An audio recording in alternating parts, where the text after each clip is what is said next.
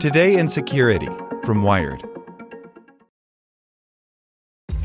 This episode is brought to you by ShipStation.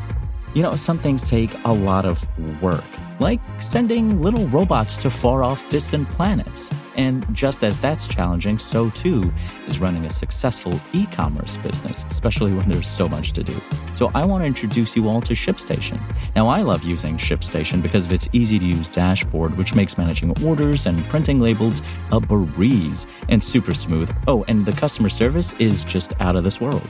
It's exactly what you need to help grow your business. Sign up for your free 60-day trial at shipstation.com slash tech news. That's shipstation.com slash tech news. What does motion sound like? With Kizik hands free shoes, it sounds a little something like this. Experience the magic of motion. Get a free pair of socks with your first order at kizik.com slash socks. Today in Security from Wired. Critical flaws in millions of IoT devices may never get fixed. Amnesia 33 is the latest in a long line of vulnerabilities that affect countless embedded devices. By Lily Hay Newman. Yes, at this point, it's a cliche that cheap, generic Internet of Things products can harbor vulnerabilities that potentially expose millions or even billions of devices, and yet it's no less urgent each time.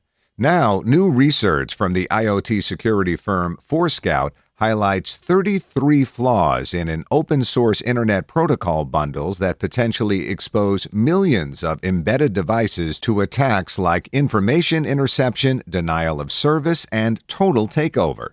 The affected devices run the gamut smart home sensors and lights, barcode readers, enterprise network equipment, building automation systems, and even industrial control equipment. They're difficult, if not impossible, to patch and introduce real risk that attackers could exploit these flaws as a first step into a vast array of networks. At the recent Black Hat Europe Security Conference, Forescout researchers detailed the vulnerabilities found in seven open source TCP IP stacks, the collection of network communication protocols that broker connections between devices and networks like the Internet. The group estimates that millions of devices from more than 150 vendors likely contain the vulnerabilities, which they collectively call Amnesia 33. The seven stacks are all open source and have been modified and republished in many forms. Five of the seven have been around for nearly 20 years, and two have circulated since 2013. That longevity means that there are many versions and variations of each stack out there with no central authority to issue patches. And even if there were, manufacturers who've incorporated the code into their products would need to proactively adopt the correct patch for their version and implementation, then distribute it to users. What scares me the most is that it's very difficult to understand how big the impact is and how many more vulnerable devices are out there says Elisa Costante, Vice President of Research at Forescout. These vulnerable stacks are open source, so everybody can take them and use them, and you can document it or not. The 150 we have so far are the ones we could find that were documented, but I'm sure there are tons and tons of other vulnerable devices that we just don't know about yet. Even worse, in many cases, it wouldn't actually be feasible for device makers themselves to push patches even if they wanted to or could. Many vendors get basic functionality like the TCP IP stack from the systems on a chip provided by third party silicon makers, who would need to be involved in a fix as well. And it's far from a given that many of these parties would even have a way to deliver a patch. In some instances, for example, Forescout researchers found that vulnerabilities in a diverse array of devices could all be traced to one systems on a chip maker that went bankrupt and is no longer in business. These situations are just a ridiculous mess. I don't know what else to say about it, says Ang Cui, a longtime IoT hacker and CEO of the embedded security firm Red Balloon Security. You can say, well, IoT security is bad. It's not a surprise. But there's a real cumulative risk with each of these types of big systemic revelations, and it may feel like a big surprise to most people when attackers come along and start actually exploiting them. We need to do better on securing these products. Many of the vulnerabilities the Forescout researchers found are basic programming oversights, like a lack of so called input validation checks that keep a system from accepting problematic values or operations. Think about a calculator that produces an error when you try to divide by zero instead of crashing from the strain of trying to figure out how to do it. Many of the bugs are memory corruption flaws, hence the name Amnesia 33, that allow an attacker to read data from a device's memory or add data to it such that they can exfiltrate information, crash the device at will, or take control. Some of the vulnerabilities also relate to Internet connectivity mechanisms, like how the stack handles domain name system records and Internet protocol addressing like IPv4 and the more recent IPv6.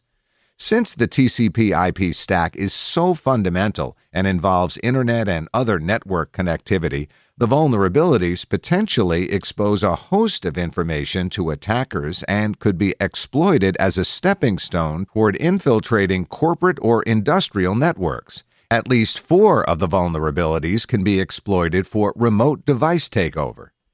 Because it's not clear how the bugs can be patched in most cases, Forescout has chosen not to publicly detail which devices are affected.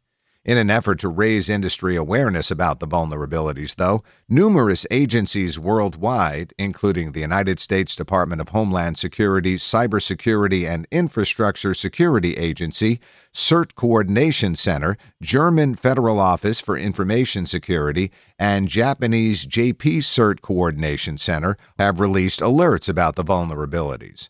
One bright spot in the findings is that only embedded devices, not personal computers, smartphones, servers, and so on, are vulnerable to the specific group of Amnesia 33 vulnerabilities. The challenge, though, is that most people and organizations can do little to even determine whether their IoT devices are vulnerable, much less apply fixes. IT administrators should patch as many devices as possible as often as possible, knowing the scope of devices connected to a given network, monitoring traffic patterns to spot suspicious activity, and segmenting networks so one compromised device can't give attackers keys to the whole kingdom. Forescout is also launching a program called Project Memoria to track TCP IP stack vulnerabilities and work on coordinated disclosure worldwide.